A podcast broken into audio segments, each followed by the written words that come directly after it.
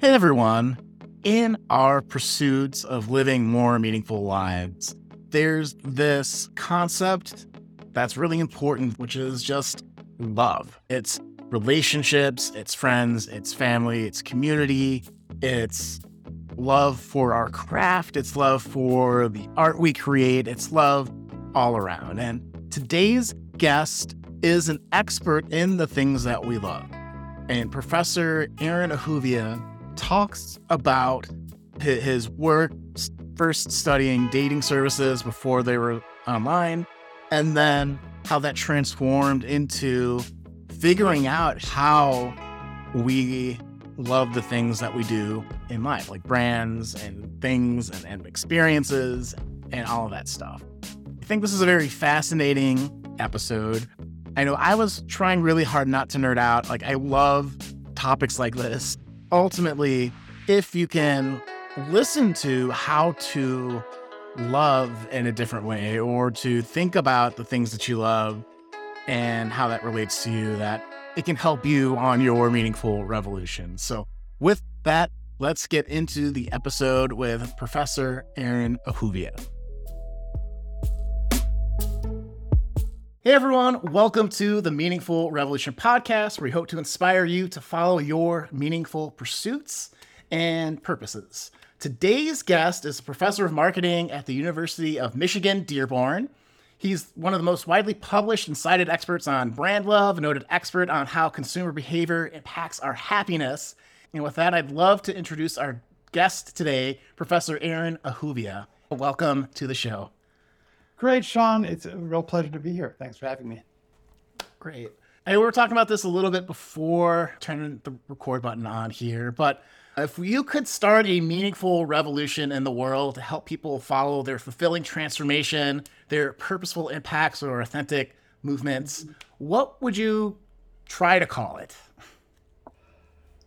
Hard to come up with a term, but I'm gonna I'm gonna go big. I'm gonna call it the love revolution. All right. Yeah. Love Revolution. Based on your research and expertise, could you maybe share why you call it the Love Revolution, how you got started in studying happiness and the things that we love? Yeah. I call it the Love Revolution because it's about trying to bring love and passion into more and more aspects of your life. You want to uh, course, surround yourself with people that you love and love the people you are surrounded by. but uh, you can also love the activities you spend your time on. You can love the objects that you surround yourself with.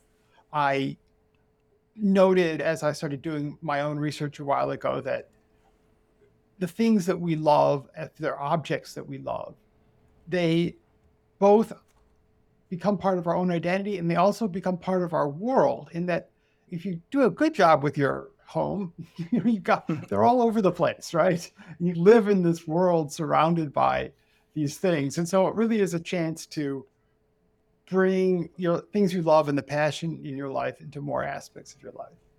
If you wonder how I got started on this, it's a fun story. I was a PhD student in marketing at Northwestern. Okay. And there's a well-known marketing professor, Philip Kotler, and he was explaining to us that uh, everything is marketing. If you're in politics, you're marketing to voters, etc. Even if you're dating, you're marketing to the person you're out on the date with. And I was single at the time. I thought this was way more interesting than real marketing. So I asked him if I could do my term paper on that. And he said yes, and connected me with the professor Mara Adelman, who had research data on a dating service.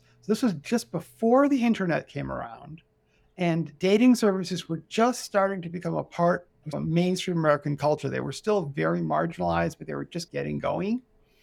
Mara Adelman and I, we co-authored four major papers together on dating services and became, for a time, the world's leading academic experts on dating services. And I can say that without any vanity because we were the only academic experts on dating services. Nobody else in the world was stupid enough to study dating services. We were both the top and the bottom of that list.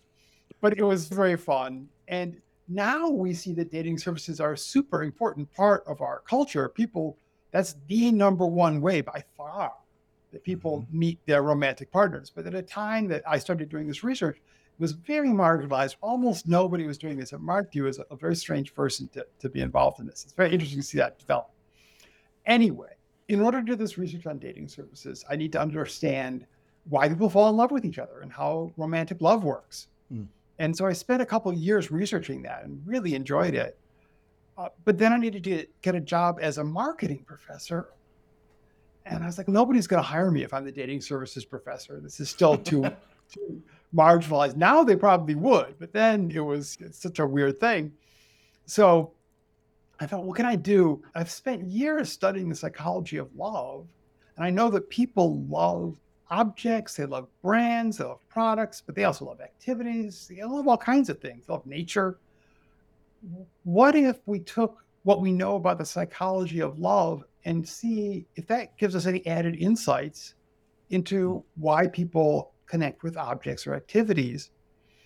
And it did. And it was turned out that a lot of people looked at the psychology of interpersonal love, and a lot of people looked at why people prefer one product to another product. But nobody had actually taken this sort of research on love and said, what is how does this connect to people's preferences for products and brands or other kinds of things?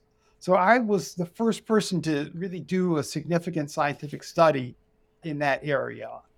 And then a little bit later, with a, a colleague, Barbara Carroll, I published a paper that popularized the term brand love that mm-hmm. had existed before, but nobody had really was using it. And so that really kicked off research in this area. Now, if you go on Google Scholar and you put in brand love, you'll find over 14,000 different papers from people all over the world that are talking wow. about this. But when I started doing this work, that was me. Oh, that was it. so, it's been really fun. I've kept going at it now for many years. And the book, The Things We Love, really presents a new theory of a new way of understanding this. I, I, guess I've been researching this for 30 years. I would say the first 20, I looked at it one way. And mm-hmm. then there was some more recent scientific discoveries that really changed my mind about things. And I had to really reevaluate how I thought about it. And then the recent book is that reevaluation. Awesome. Uh, could you go into that big mindset shift? Because uh, I haven't had a chance to check out your book quite yet, but I am mm-hmm. like, it's on my very long to do list now. Uh, yeah. The book. So, at the same time that I was coming out with this stuff on brand love, there were a bunch of people who were interested in what were called consumer brand relationships and other very closely related kinds mm-hmm. of topics. It was a whole movement. And people in that movement had a slogan, if you will. And that slogan was people form relationships with objects or with brands the same way we form relationships with people. And that makes a total sense and it seems like it, it seems obvious and it's completely untrue. That was the big change for me. Neuroscience research started coming out and, and we had a clue about this earlier. So there's this word to objectify a person. Mm-hmm. and we all know what that means is to think about that person in the way you normally think about objects what that implies is that there is a way you normally think about objects and that's different from the way you normally think about people. What the neuroscience showed is that isn't just a cultural thing that we teach kids. It's not that we just raise kids to see people and objects in different ways. Actually, it's hardwired into your brain at a very profound and basic level. And at a non conscious level, there's a mechanism in your brain that sorts everything you experience into two different categories people and everything else. And mm. the stuff that's everything else, your brain treats it and thinks about it one way, and people, your brain treats that and thinks about them in a very different way. Uh, so, love is reserved for people. You don't normally love objects. That's why, if we take like the stereotypical situation, it could be gender roles could be reversed here, but most of the time the word is used. It's a woman saying, Oh, that man is objectifying me, right? He's treating mm-hmm. me like a sex object.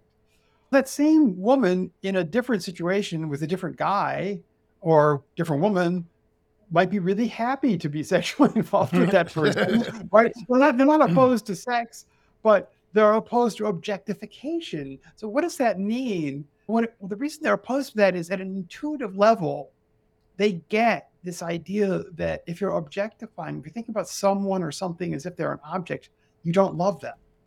That's why it's a problem when you objectify people. It's because it's really incompatible with love.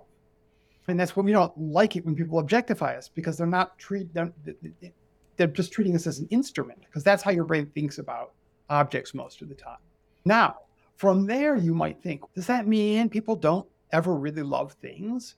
And there are a lot of people who will tell you that. They're wrong, but they'll tell you that. They'll say, people can only love other people. They, nobody really loves objects. That's not true. But the way that you love objects is that your brain makes them honorary people. Your brain has to first hmm. start treating the object as if it was a person. And you can see this in reverse. I just talked about objectification. Objectification happens when your brain thinks about a person as if they were an object. Right? So I'll give you another example of that from the book.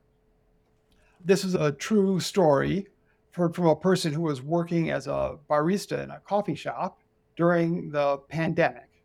And so this the one there's one customer in the coffee shop, one customer comes in, and the customer is not wearing a mask. And the barista points to the sign on the wall and says, please wear a mask, and says, Excuse me, would, would you mind putting on a mask? And the customer says, Why? There's nobody here. So the customer clearly was seeing the barista as like part of the coffee making machinery, right? Mm-hmm. They weren't a person, they were just like part of the machinery. So your brain can do that at times, and it can do the reverse. It can mm. take an object and think about it as if it's a person. And when we love things, that's part of what's going on. That is a precondition mm. for us to love things.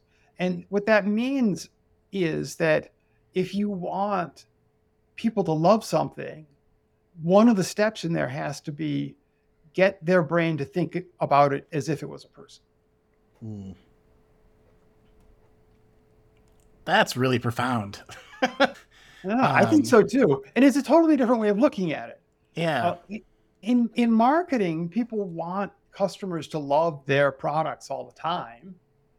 And a lot of business people are really frustrated because they're like, I make this product, it's really good. Mm-hmm. I put it out there, I spend money on advertising, and people seem to value it. They buy it a certain amount, but they don't love it, right? and my response to that is twofold. It is part of it is most of the time they're not going to love it because most of they're seeing it as an object. You don't love objects really, right? Mm-hmm. But you can value objects. You can think they're important because they help you, but you don't love them. And if you're wondering what's the difference between valuing something and loving something, just think of this example. And Matt, think about all the money you have in the world.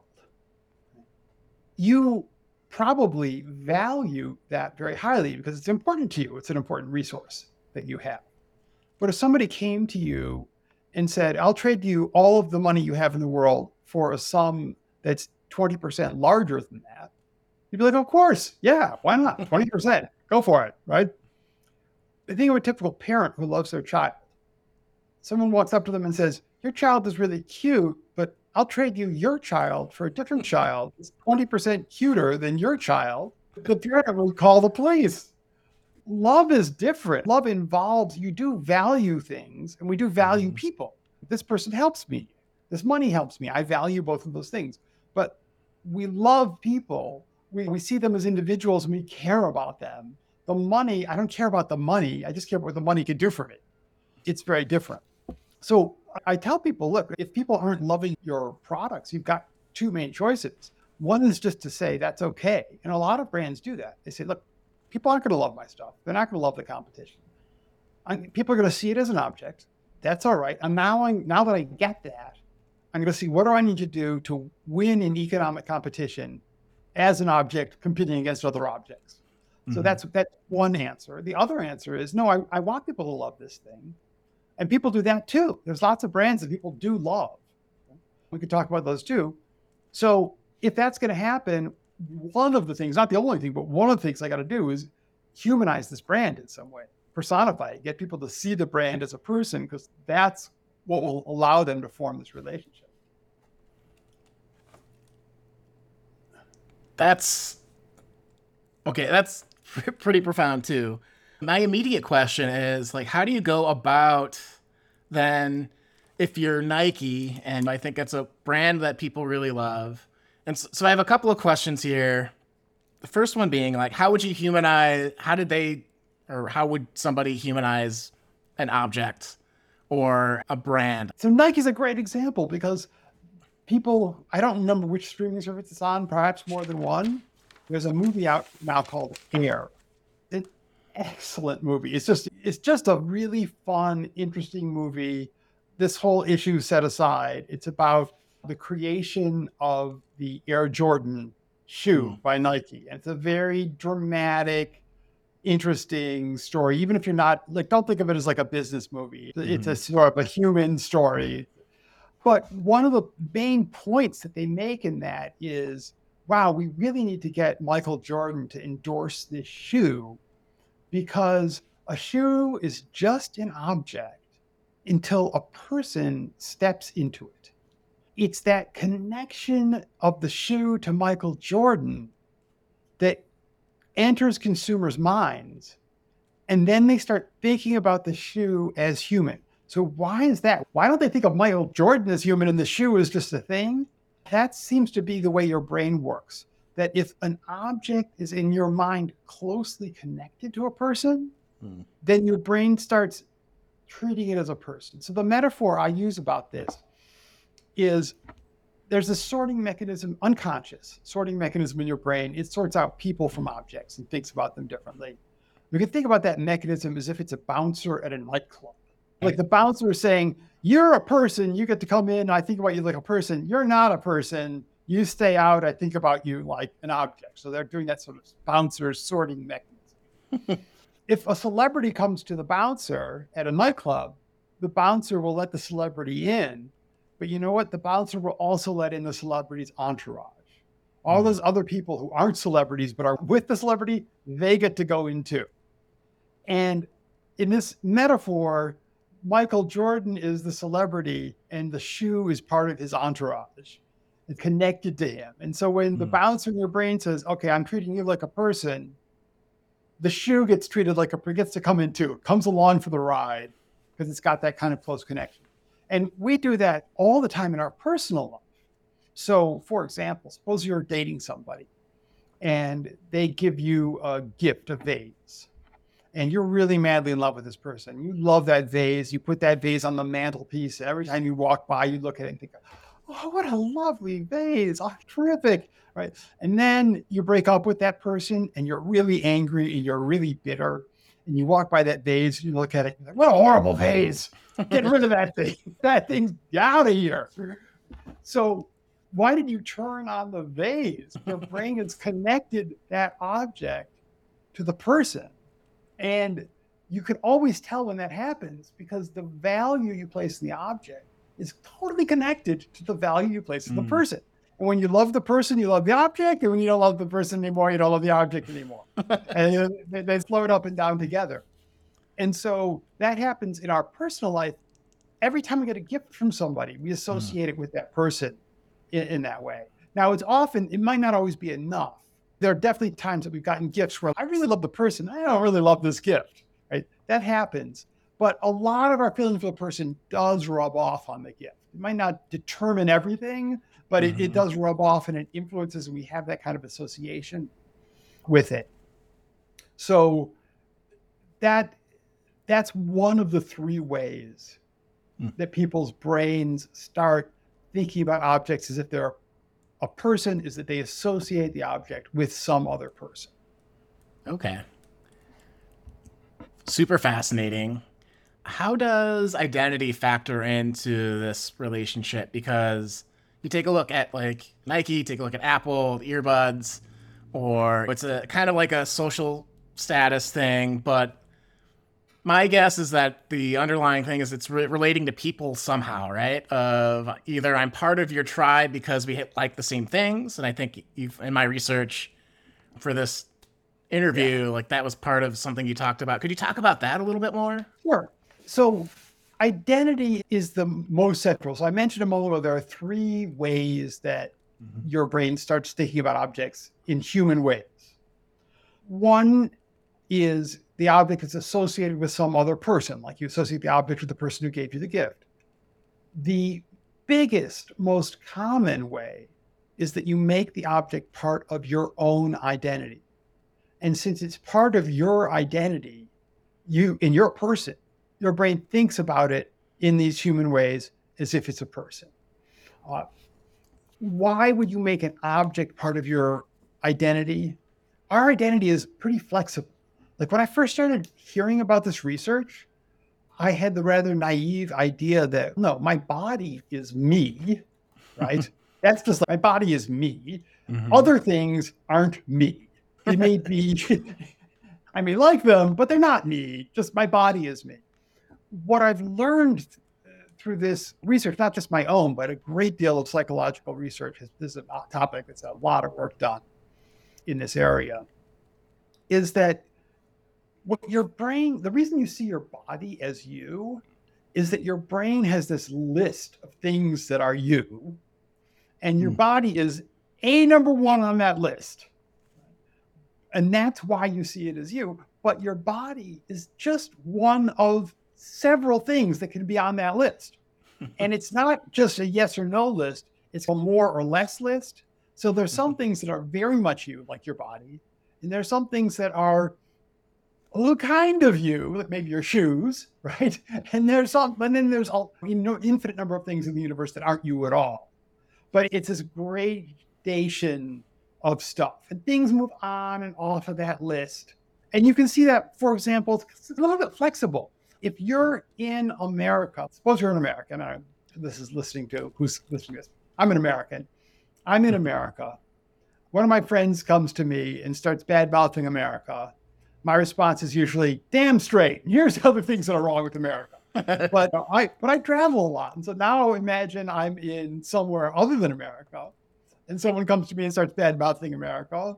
All of a sudden my response is to defend America. Whereas I would never do that when I'm at home. I don't feel the same way when I'm at home. What's going on there? The context of being in a foreign country for me, America becomes part of who I become salient to my identity. I think of myself mm. as an American. And so when this person starts saying bad things about America, I feel like I myself am being insulted, and that triggers this response to want to defend the country. But when I'm in America talking to somebody else who's an American, and they start saying bad things about America, that's not a salient, relevant part of my identity at that moment. I think I, am not really thinking about it that way. I don't personally feel insulted. He's another American, she's another American. We're both here. It's our right as Americans to complain. we can both criticize what we don't like. It's a little bit flexible what goes on and off that list. But whenever you fall in love with a person or an object or an activity, the core psychological process that is going on is that this person or object or activity is moving in your brain from something that's seen as out there in the world to something that's seen as part of who you are. Mm. And we see objects and other things as part of who we are, and we see other people as part of who we are. Our sense of identity is much more flexible than I used to think it is. Mm. And this, there's uh, again, reams of scientific data on how this works. In fact, one more thing that you might find interesting that I was really interested in, they've done a lot of research where they look using brain scans, what's going on in someone's brain when they think about a person that they love and when they think about an object that they love. And there are some differences, but there's things that are pretty similar.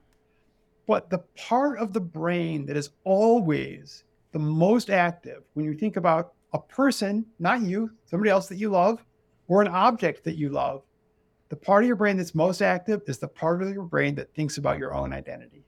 Even when you're, and it's not true if you think about somebody you don't love, you're not thinking about your own identity then. That's a, you know, but if you think about a person that you do love, you think about them just as if you're thinking about yourself. And you can, here's a one more example to, to, to give you a little more on this that I, that I like a lot. If you see somebody else do something wrong, we often are quick to blame them for what they did. They did they're a stupid person or careless or whatever it is, right? When you do something wrong, your immediate impulse is to come up with an excuse for Mhm. it wasn't my fault, right? This something else was happening, etc. Low blood sugar.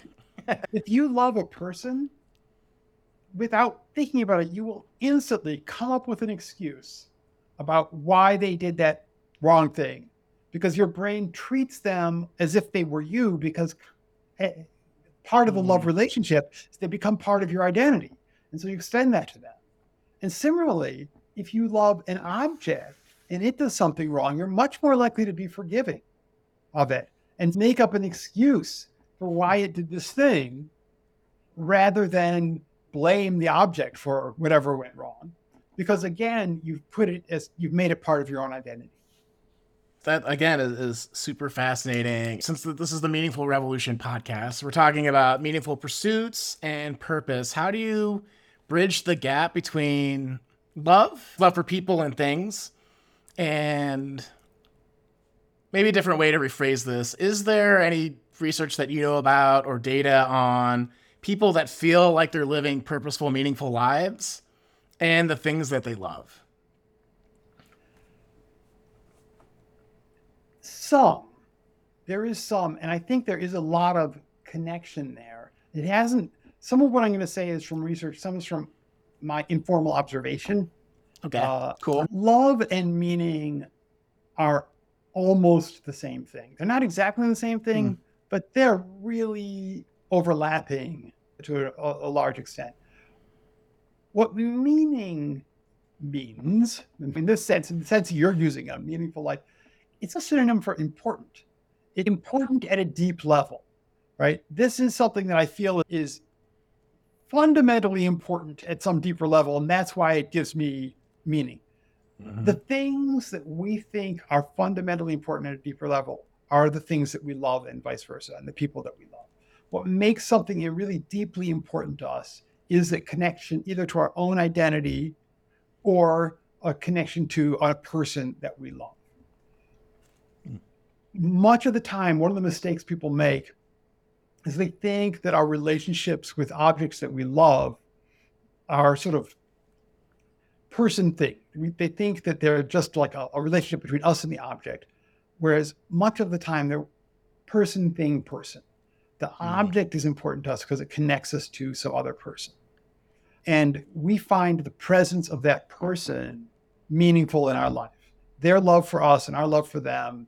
And here I use love, I think, in the psychologically accurate way. In our culture, maybe it's because we were like a little homophobic, hopefully a little less homophobic than- now than we, used to be. But people will be like, oh, I don't, my same sex friends, I don't love them. But yes, you do. That's at a Mhm. psychological level. You love your community, you love your the people around you. It's not necessarily sexual love, but Mhm. it's love. And that's what makes community work and make friendship work and make family work. It's the connection to those people that you really care about and love that leads to most of us loving the objects that we love. And so take an example of a sports fan. Right? The sports fan loves sports, and maybe the sports fan loves her television set. I've heard this a lot from people. Why does she love her television set? Well, because her friends come over and they watch sports together on the television set. Mhm. And it really isn't about the television set. It's about the, the way the television set allows her to form these good relationships with the people. And that, in terms of happiness, I think is a very important key. That the hmm. people who are really able to derive happiness from the objects in their life are the people who, who use them effectively to create meaningful relationships with other people. So the object becomes a way of connecting with other people. And the people who have tend to have more problems in terms of their psychological well-being are people who you might say use the object as a way of avoiding other people or the object comes as a as something that separates them from other people. Now i don't usually think the object is to blame in those cases. I think we have an really strong innate desire to form relationships with other people. And i think that if that's working when you're succeeding in that people really prefer that to dealing with objects. and I don't think there's been a lot of cases where people have had nice, strong relationships with other people in a loving community and have said, no, I'm going to skip all that. I really want to just go with my stamp collection now.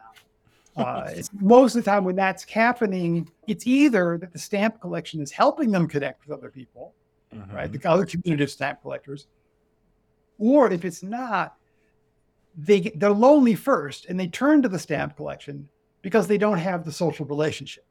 Mm. It can become a, a problem because you get this sort of momentum effect. So maybe the thing that got the ball rolling was you didn't have the social relationships, you got bored and lonely, you started playing video games or mm-hmm. stamps or whatever it is, right?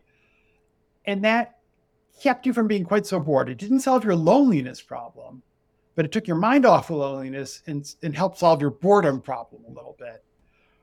The problem is that once you get into that mode, you would think that the lonelier someone got, the more they would be motivated to go seek out other people. But the mm-hmm. weird thing about loneliness is when people get into it, they actually develop, it becomes hard for them to go and see other people. Mm. I think maybe an analogy would be something with exercise. I've noticed for myself that I've gone through periods when I've exercised very regularly and I've been in good shape. And when I'm in really good shape and I go without exercise for a couple of days, my body's like anxious. Go mm-hmm. out there, get some more exercise.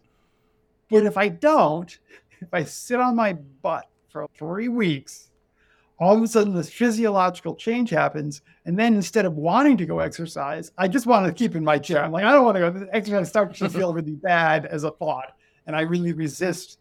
I, I think it's the same with loneliness if you're if you've got social relationships, you're good, you're good place, you get a little bit lonely, you've got this urge, oh, I need to go and call my friends and get out there and do this. But if you get lonely enough, if it becomes built into you, in the same way that you're, you're health wise, you need to go exercise. That's the best thing for you. But something in you resists that and doesn't want to do it. When you get really lonely for a long time, it's the same thing. Mm-hmm. And then the stamp collection of the video games or whatever becomes something that enables you to indulge that impulse to not go and, and deal with people. So that's I think one of the ways that it really can backfire on people and, and, and become a problem for them. In everyone's journey to find meaning, there's usually one moment where they make a decision to act. It's that point when you encounter a poor product or a piece of music or something else in your life that you love and you decide that you can do it better, and you go about creating better. It's that point in your life when you look around and wonder, how did I get here? How life gets so boring or stressful or just not how you imagined? And so you decide it's time to figure out how to change that. Or it's that feeling that you could be working on something that's more fulfilling, more in service to others, and more exciting and so you decide it's time to figure out how to have more of that in your life. And in each of these scenarios, there's this call to adventure, a, a call from your heart to change, and the decision to act. So I'm Sean Butner, and I help people heed their call from their hearts to change. As a certified high performance coach, I guide people through a science based process to help them live their life more aligned to their aspirations and dreams. And maybe that's you. And if it is, maybe your time is now to work with the coach to help you follow your call to adventure. So, if so, you can apply for a free one-hour strategy session with me at www.seanbutner.com slash coaching or check the link below in the comments. In there, we will spend one hour building your high performance plan. We'll talk about what your call to adventure is, that decision that you've made or want to make, and then the plan to make it happen and realize it. And so I've helped people start businesses, I've helped people change careers, I've helped people change how they feel about their lives through this process called high performance coaching. I know it can help you. I love coaching. I love the, the, people that I'm able to serve with it. And I hope that's you. So check that link below wherever you're listening to or watching this episode of the Meaningful Revolution podcast. Enjoy the rest of the episode. Right on.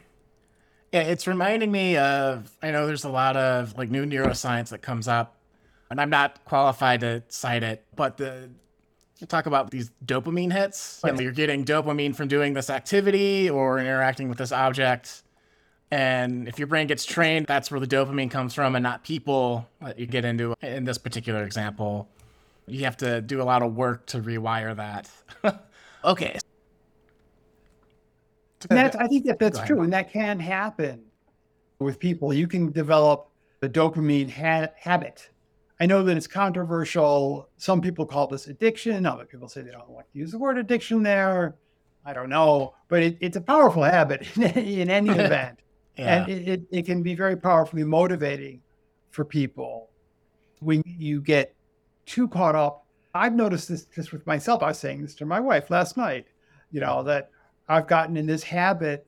I went for a long time where I wasn't eating desserts after dinner and then I got in this habit of always having something sweet after dinner about the same time at night. And it dawned on me, I've really got a, a dopamine sort of habit or addiction. That's what's really going on here. Like, oh, it's triggered at 7.30. I'm like, I want that dopamine hit. Give me a cookie or more than one cookie or more than several cookies. And maybe I need to just stop that because it's clearly just uh, this neurologically wired in habit at this point that I get this craving. Yeah. No, I also have a similar experience with the after dinner sweets. My wife is very much into desserts. And I wasn't before I met her. And now I'm constantly like, oh, I've done this every night for the whole week. I need, maybe need to, to, to switch yeah. that. That's pretty cool. So, to summarize what we are just talking about, it seems that the things that we love are avenues towards people mm-hmm. and relationships and where we find meaning. Something that, that I believe about meaningful pursuits is that mm-hmm. there's a lot of meaning and happiness in creating things that mm-hmm. are that people love is mm-hmm. a thing. Do you know or do you have any thoughts on the process of creating the things that people love that then help them find people to love other people. That's a long chain there, but there's a better way to say that. But I think along with I, there often is a connection. We do create things together with other people, and it, it, people often form communities. The quilting circle mm-hmm. or the maker's space, where mm-hmm. there is this social aspect to what you're creating. So those are connected, but there also is a drive just to be creative, to be generative. And that provides a lot of meaning in people's lives as well. A sense of what I'm doing is important.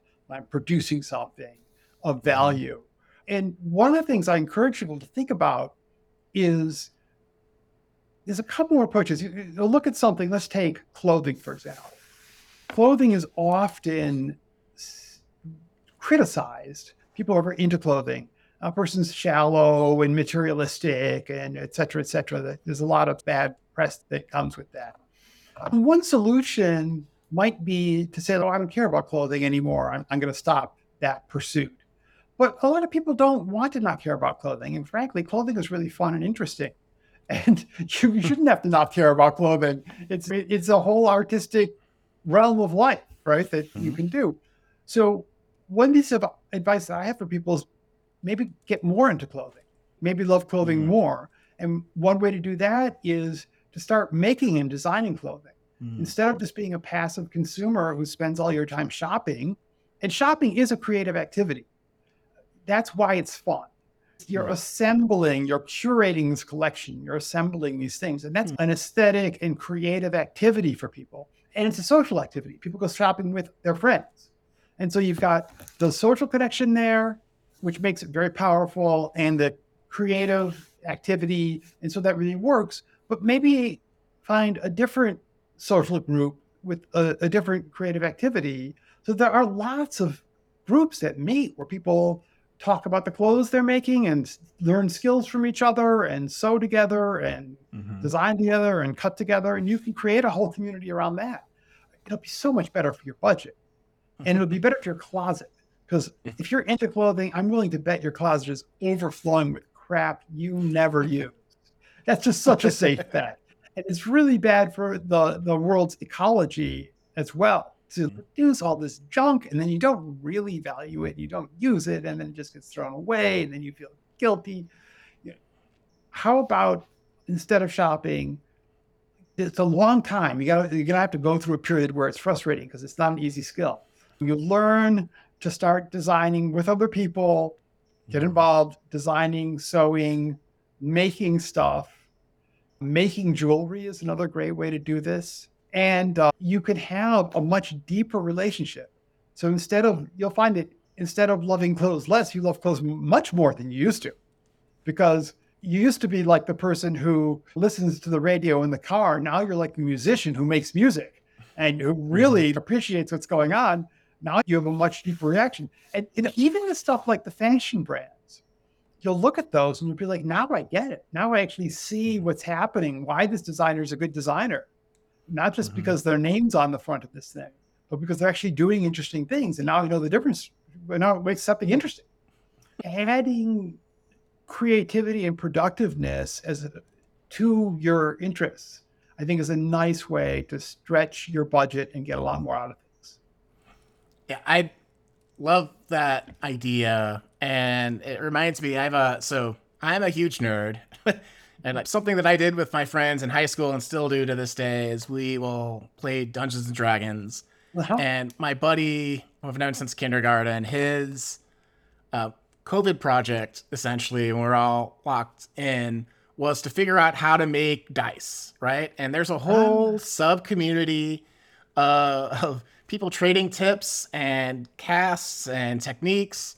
And he went super into it and ultimately to be able to create things that he would then give to the rest of the, the group. And the sense of, of joy um, and excitement, and really just nerding out more into. He's an English teacher by nature. He was getting into chemistry, which was super fun. But the the way it lights people up, I think, when you create the things that you you love, like I think you know definitely does enhance your love for it. And like a musician, you learn how to play guitar. Like for myself, I know how to. I can. I've been playing for a while, and I didn't really like jazz, and you know, I like blues because it sounded cool, but having an appreciation for it because you're like, oh, that's really technical, and how do they form those things is super important. But yeah, create the things you love, folks. That's the message. Yeah, and it's awesome I was just visiting. I mentioned the that co-author Mara Adelman, who I did the dating service research last weekend. I was just visiting with her at her place in California, and she retired from academics to become an artist and mm. makes jewelry, tiles, paintings, all sorts of stuff. Really high, really good stuff, and it's all over her house. Not just her stuff, but stuff that inspired her that looks mm. it's in similar kinds of styles or other work in the same kind of media that she does work in. It's it's everywhere.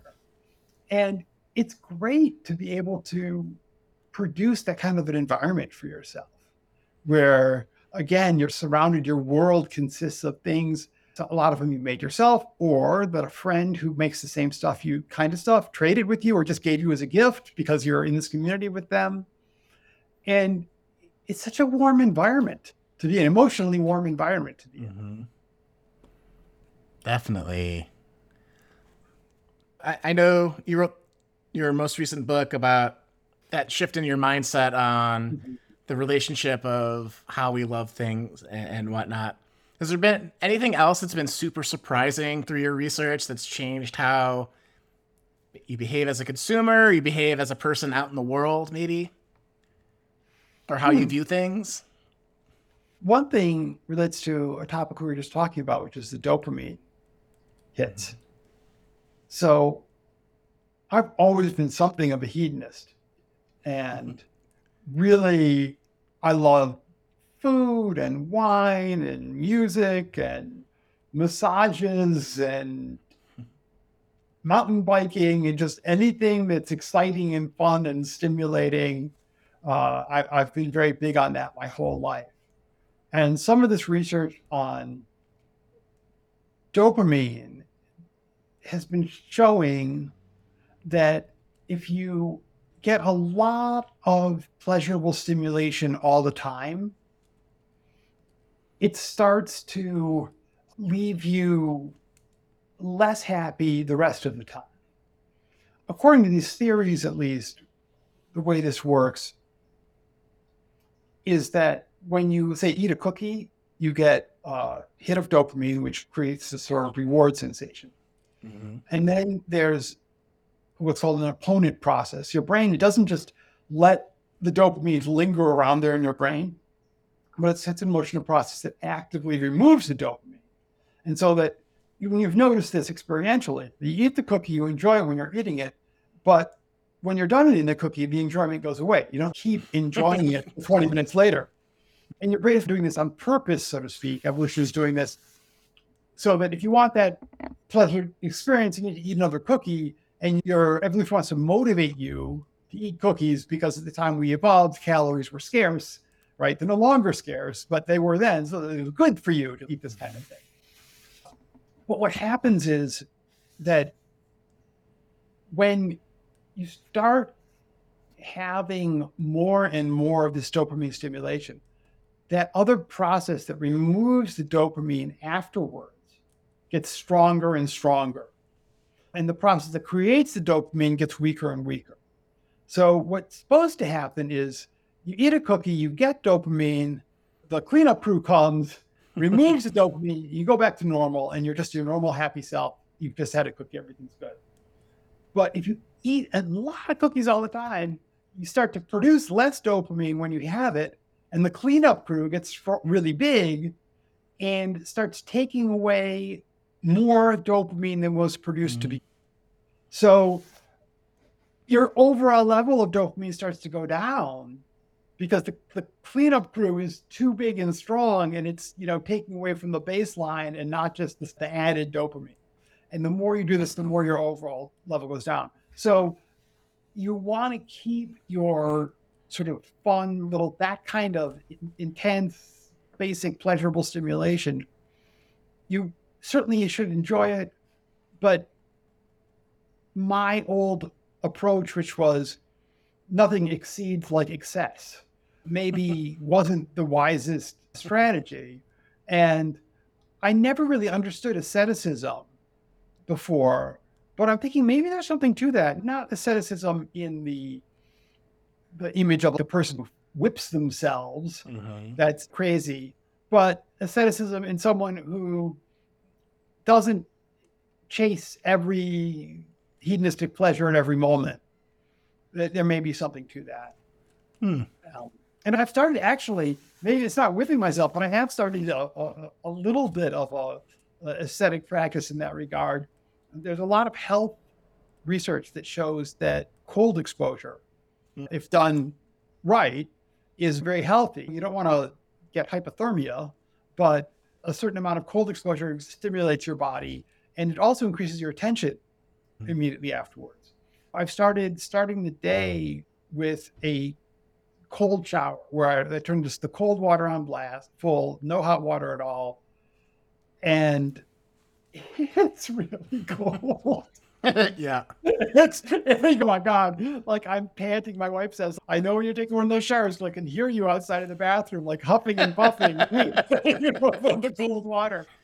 But boy, does that get your heart going and mm-hmm. really floods your body with very productive, positive kinds of uh, hormones and, uh, and, chemicals, and helps you pay attention. It makes you more productive all morning because of, of that stimulation. And, the research on dopamine is showing that it actually it's a little bit painful to be mm-hmm. in water that's that cold, and what it does is it's the opposite of this effect. If you have too much pleasure, too many little dopamine hits, the cleanup crew gets too super strong and, and the, the dopamine hits produce less and less. If you start off with something like that, it makes it, it shrinks the cleanup crew. It keeps your overall level of dopamine for the rest of the day is actually higher because your body is rebalancing from this initial experience, which, while admittedly is not super pleasant, isn't harmful or dangerous in any way to be in a cold shower. Right on. Yeah, I've there's a like cryo spa close to where mm-hmm. I live, which is cold air. So it get like you do like negative 150 degrees Fahrenheit, but it's really? air. So have you tried uh, this? Yeah. Oh yeah. I go regularly. And you go regularly? I Tell go, me about that. That sounds insane to me. What's that like? It it's less insane than water that's at zero degrees or whatever at freezing, thirty right. two degrees.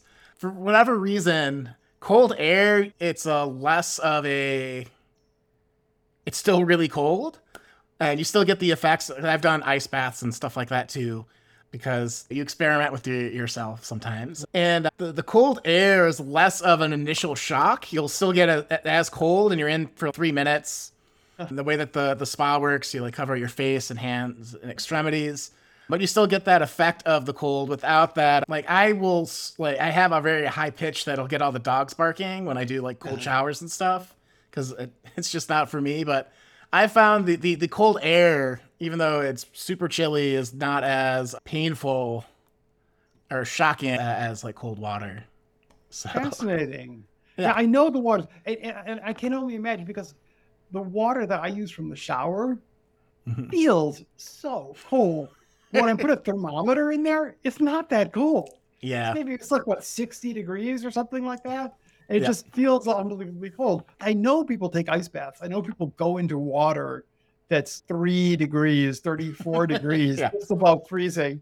I can only imagine what that must be like because the shower water is plenty cold for me. But I maybe I'll try. I'll see. I'm sure there's got to be one of those cryo spas around Ann Arbor. Check one of those out. Yeah, I recommend it, and I would say I prefer that over cold water any day. Hopefully that that helps.